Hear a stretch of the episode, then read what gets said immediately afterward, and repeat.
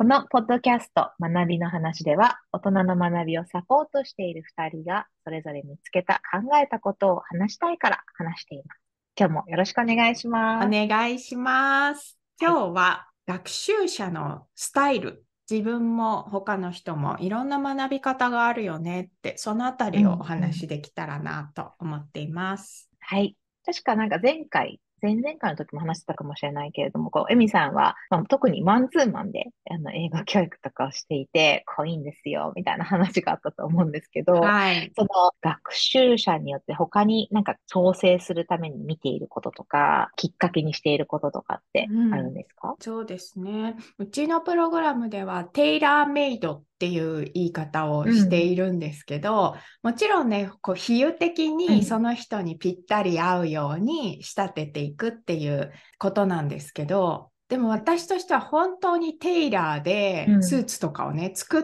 ているような感覚は持っていて、うん。なので最初にこうサイズを測るみたいな意味で、うん。今、英語どんな風に使ってますかどういう感じうん。実際に英語で話してみて、あ、こういうサイズ感なんだな、みたいなことをやったり、好みだったり、うん。出来上がりのイメージだったり、うん。そういうものを聞き取ったりするっていうところが、まあ最初の部分ですね。うんうん。で、テーラーメイドっていうことがまず新鮮だったりすると、うん。既製品で私に何が似合いますかっていうニーズの人に、いや、既製品じゃなくて一から全部作るんですよっていうことを説明したりする。うんで、それに対して他の人と違っていいんだうんって、うん割とすんなりこう受け入れられる場合と、みんながやってないこと、私だけ変じゃないかしら、みたいなことだったり、まあそういうところで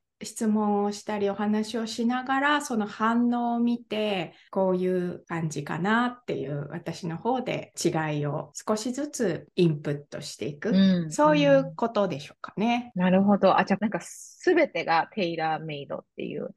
感じなんですかね。うん、そうですね。特に最初の段階では、本人が自分のことをどう、どれくらい知ってるかなっていうことも含めて、うんうん聞いていくほかないので、うん。あとはまあ二人三脚しながら、お、ちょっと変わってきたかなとか、お、こんな面があったんだな、早く言ってよ、うんみたいなこととか、うんそういうのをこううん拾いながら、こう試しながら、本当に押したてなので、仮縫い段階で一回来てもらって、うんちょっと袖の動きが思ったより良くないですとか、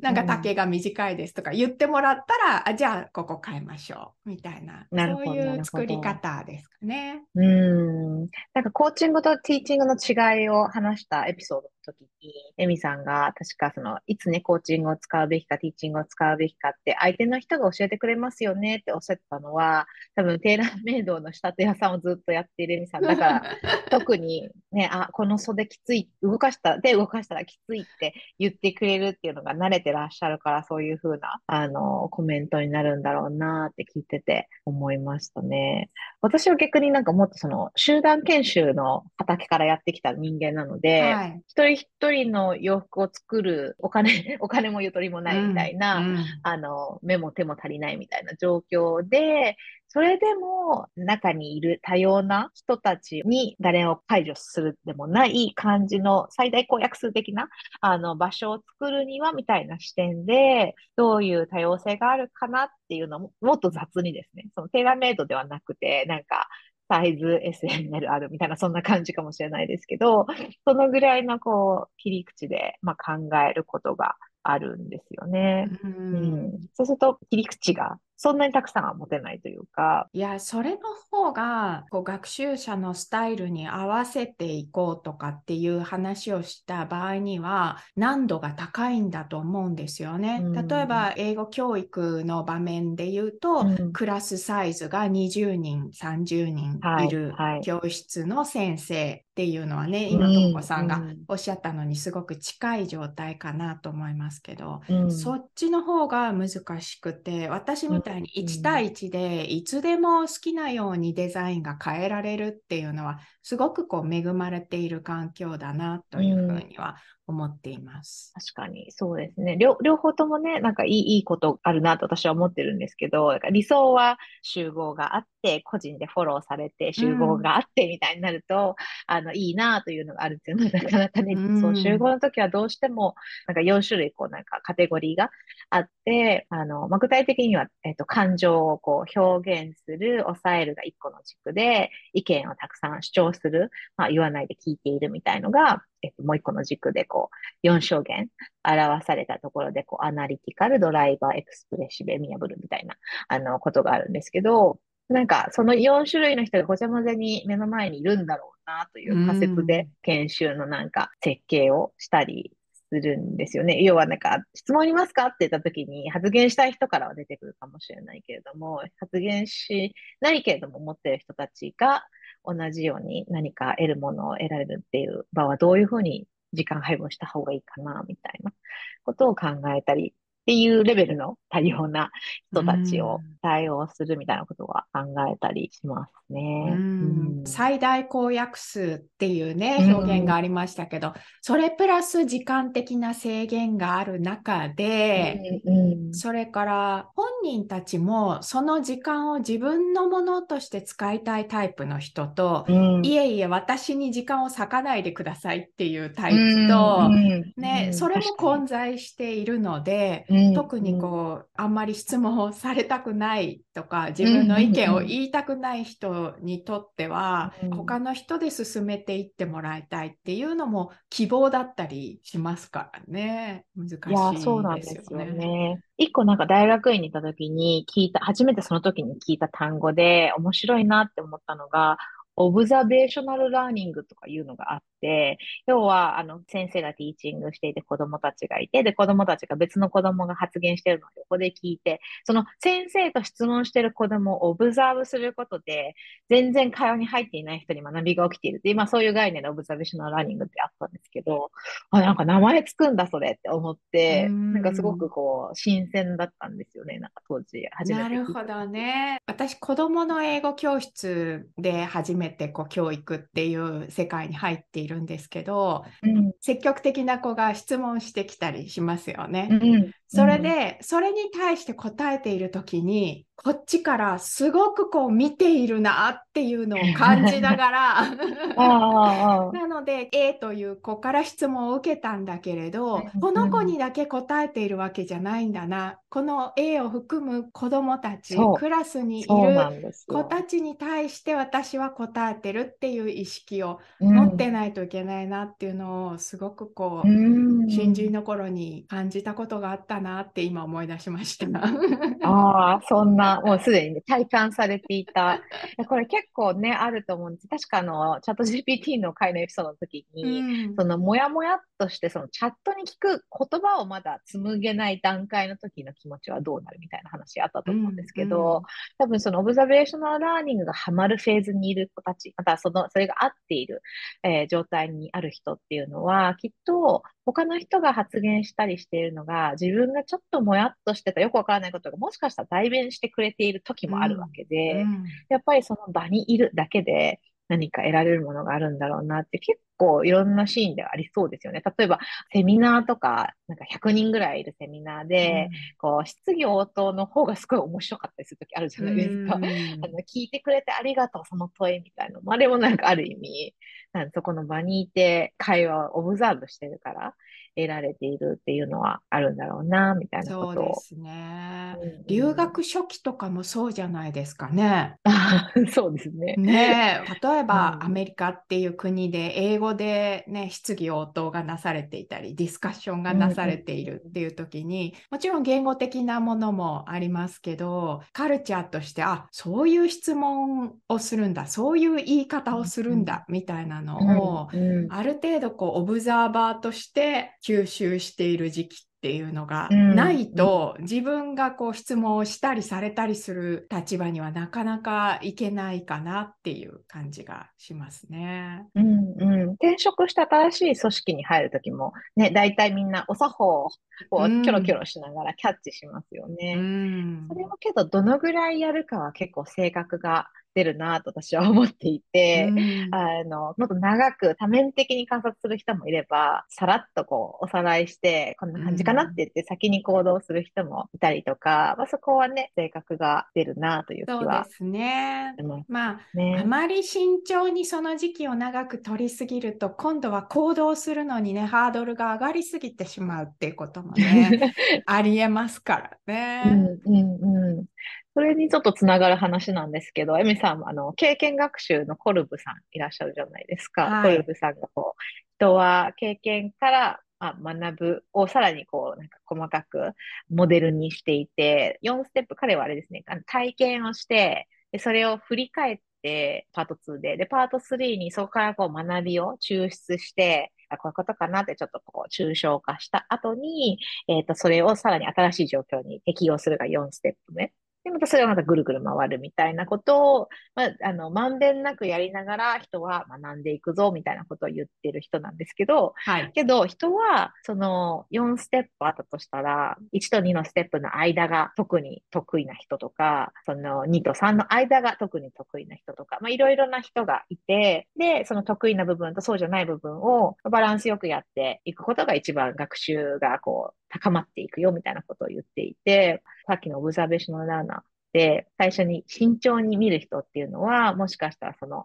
抽象に落とし込むとか内省をするとか、2ステップ目から3ステップ目のところにいることが比較的最初好きだったりとか、逆にそこはそんなに長居はしたくなくって、もう仮説を立てて、こんな感じかなって飛び込んでいくのが好きな人は、あの、第4ステップ、第1ステップの間にいるのかもしれないし、なんかそういう、あの、彼はなんか9タイプいるっていう話をしてますけど、はい、学習スタイルがあるっていう話を聞いたときにですね、いろんな人が自分の中に頭が浮かべて、あ、あの人はこんな、私。で、なんか私はっていろいろ考えたんですけど、エ、う、ミ、ん、さんって、まあ、一つ目の質問としては、コルブさんのこの経験学習ってどこで聞きましたみたいな話と、このいろんな学びの得意なタイプみたいなのがあるって聞いたときに、エミさんご自身は得意な学ぶスタイルとしてはこういうのみたいのって、うん、なんか自己認識されたりしますか？っていう二つの、二つの質問。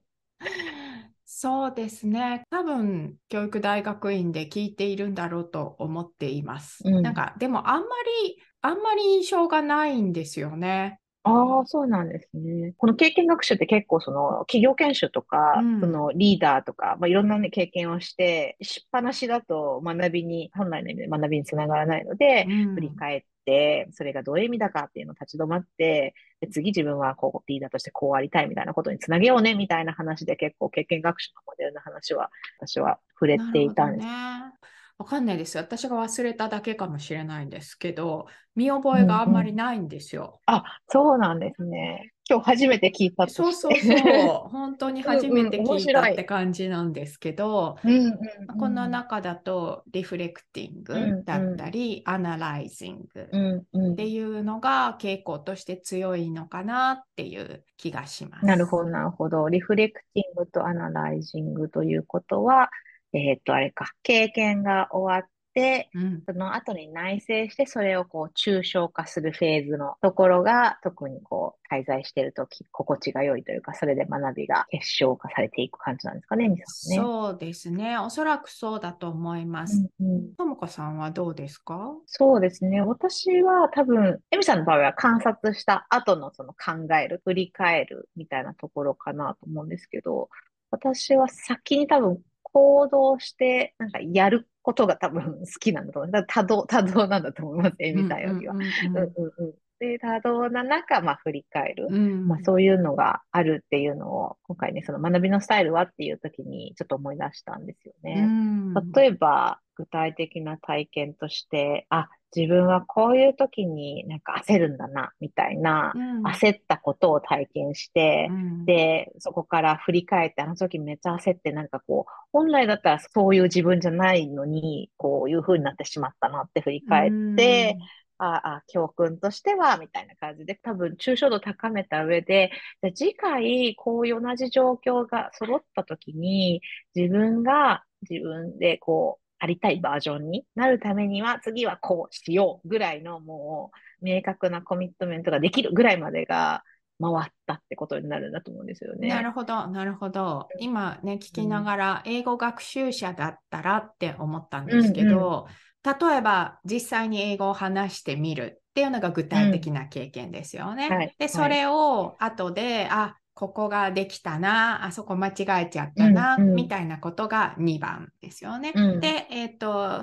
例えば話してる間、緊張してたな、頭真っ白になったな、まで行くと、うん、じゃあ、それを緊張しないためにはどうしていったらいいかなとか、うん、頭真っ白になった時、その次に自分はどうすると、その状況から抜けられるかなっていう、そういうステップっていうことでしょうかね。うんそうだと思います。けど最後のところって、うん、なんかやらなくても痛みはないというか、うん、やったらもちろん学びが高まるイメージがあるんですけど、うん、なんか結構やっぱり下手すると感じてちょっと振り返って、うん、なんかおしまいみたいなことに一人だとなりやすいなとは思うんですよね。そもそも抽象的に引き上げる必要が一人だとよほどなんかそういうことが好きじゃない限りは、あの、また誰かにその学びを伝えなきゃいけないフェーズになってるとかじゃない限りりはしないような気がするんですよね。うん、だからやっぱりその最後の方は、それをやるモチベーションとなる仕組みを作っとくみたいなのはやっぱ重要だと思いますよね。うん、抽象度を高めるっていうのもなんか自分では十分高めたつもりでも、うんうん、結局同じところをぐるぐる違う表現をしていただけだったりっていうこともありそうですよね。そうですよね。やっぱ次に活かせるためのっていう目的が抽象化の後ろにあることが重要なんだろうなと思うんですよね。ここで言う抽象化って。まあ、コルブさんはね、その、前回学びとはって我々ああだこうだ喋ってましたけど、はい、彼は学びとはその自分の経験から独自のなんか考え方を紡ぎ出すみたいな、その能動的なプロセスを学びって呼んでる人なので、まあだからこういうサイクルを回すことが学びだよっていう、うん、そういう風になっているので、それをフォローするとしたら、やっぱりちょっと3番、4番がしっかり起きるように、ちょっと自分で意識するのが大切なんだろうなという気はしますね。うん、ね自らそれができるようになっていくと、うん、なんかこう学びの達人みたいになっていくような そういう感じですかね。うんうんうん。もう一つだけその学びのスタイルでよく、よく聞くのは、あれですよね。あの、視覚的か、聴覚を使うか、それともこう運動というか手を動かすとか、まあ、いろいろな形のあの身体ありますけど、うん、バットモデルとかね。そうですよね。これよく聞きますよね。ビジュアル、ビジュアルラーナーとか、うん、アクスティックとか。それは、ちなみに、エミさんはどういうモードが学びに自分に合ってるとかってあるんですか？うんその学ぶものによったりもするなとは思うんですけど、うんうんうん、耳と目が同時に働いているとき。ああ、なるほど。あじゃあ、動画のイラストレーションとかは？一番入りやすい。うん、それがね、うん、文字情報なんですよね、私の場合はね。ああ、文字で耳と目。うん。なので、よ口、口に出して読むってことですかね。そうですね。うん、目で追いながら音読をするとか、読み上げてもらいながら目で追うとか、うん、あるいは耳で聞きながら文字起こしをするとかっていうのが、はいはい、一番脳に入っていく感じがあります。なるほど。やっぱ耳いいですよね。私は耳一つでも結構好きなんですけど、うん、けどやっぱ耳と目がセットになっているっていうのが、私はそれにさらに加えると、なんか私、議事録取るの好きなんですよね。そうですね。すごく、すごくなんか脳がアクティブに動いてる時であれってやってるすごいと思う、ともこさんの議事録は。いやいや、けど手がね、やっぱあれ、手を動かすっていうのがすごく必要なんですよね。聞きながら、手でタイプしながら、目で書かれてることを見て、っていうのをセットでやれるから、なんかすごく engaging。すごいな。いいな。私は手を動かした途端に目も耳も入らなくなってしまうので、うん、手はなるべく動かさないようにしています。あ、そうなんですね。え。ー、これ、あの、どっかのまたエピソードで、私、あの、高校の時に学びが面白いと教えてくれた先生がいるみたいな話をしたんですけど、はいはい、科学の先生が授業の教え方がすごく不思議で、うん、あのすごい分厚いノート、もうなんか100ページか200ページの分厚いノート指定で買わなきゃいけなくて、でな、どういうふうに使うかっていうと、ノートの左側は先生が黒板に書いたことを書くんですね。ただ、右側の白紙になってるところに、その左に学んだことにつながる話とか、なんか自分の覚書きとか、自由に右側を使うように教えられていて、なんかそれがすごく今の自分の議事録につながっている気がするんですよね。んなんかこう、余白を埋めるじゃないけれども、概念を見える化する、それを手を使ってやるみたいなのを、うん、ああの時に多分教えられた気がする。へあノートってこうやって2つのなんかバージョンを同時に走らせるのか、みたいな思ったのが新鮮だったんですけど、今思うとけど、この今言っているそのビジュアルで、ね、図とかも右で書けたりもするので、図っていうかこうイラストとかね、矢印とか、あの、線を無視して書くこともできるので、やっぱビジュアルで覚えるとか、手を使うみたいなところは、この learning style のなんか複数を横断する学びの場だったのかもなという、うん、もちろんね、先生の講義も右で耳では一応聞いてるのでね、うん、耳の方にも入ってくるみたいな。なるほどな。その場合のビジュアルっていうのもね、目から入るって一口に言っても、ともこさんの場合はどうやら図とか、ね、あそうそう絵も入ってくる感じですね。そうですね。色とかもね、使ったり。そうですよね。ねそう、うん、うちの受講生の方にも、もちろん英語なので、あのどうしても文字情報とかね音声だとしても話し言葉だったりするんですけど、うん、それでもやっぱり絵に描くのが割と学びやすいとか色を使った方が学びやすいっていうのも最初のね採寸の段階でいろいろ聞いておいて、例えばこう形容詞がうまく入らないなっていう時にじゃあ絵で描いてみましょうってなると、意外とこう言葉がスーッと入ってくるっていう方もね、いらっしゃったりするので、本当にこのいろんなタイプがいるっていうことをね、知っておくっていうのはね、大事なことだなと思いますね。うんうん、そうですね。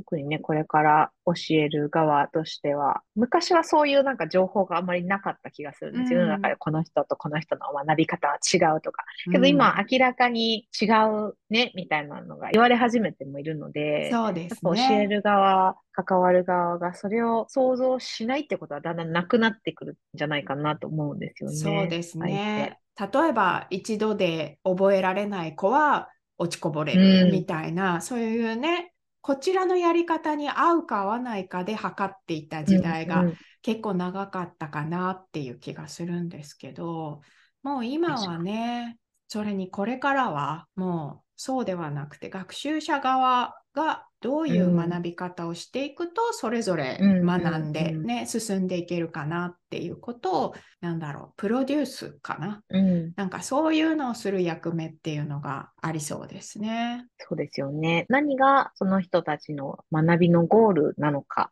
でその向き方、あの到着の仕方はいろいろあるみたいなあのね、時間が決まった45分のテストでアウト出さなきゃいけないみたいな、そういう狭いルートだけじゃなくて、この概念を分かってもらえるっていう定義だけをすれば、それはいろんな形で表現っていうのができるかもしれないし、うん、あの自由課題でね、何かをこう作った方がそっちに行ける子もいれば、うん、あの論文書く方が好きな子もいるかもしれないし、うんプレゼンテーションしたい人もいるかもしれないし、みたいな。そうですよね。一人一人の学習者に対してプロデュースしてあげようっていう気持ちもありつつ、うん、例えばクラスとか団体であれば、うん、その相乗効果みたいなもの、何かこう、うん、オーケストラとしてみんなでどうするかみたいな、その場合はこう、コンダクター的な役割っていうのもありそうですね。確かに確かに。前はどちらかというと、旗振ってて、後ろついてきてるかみたいな。で、ついてこれてない子はちょっと遠くにいすぎて見えないみたいな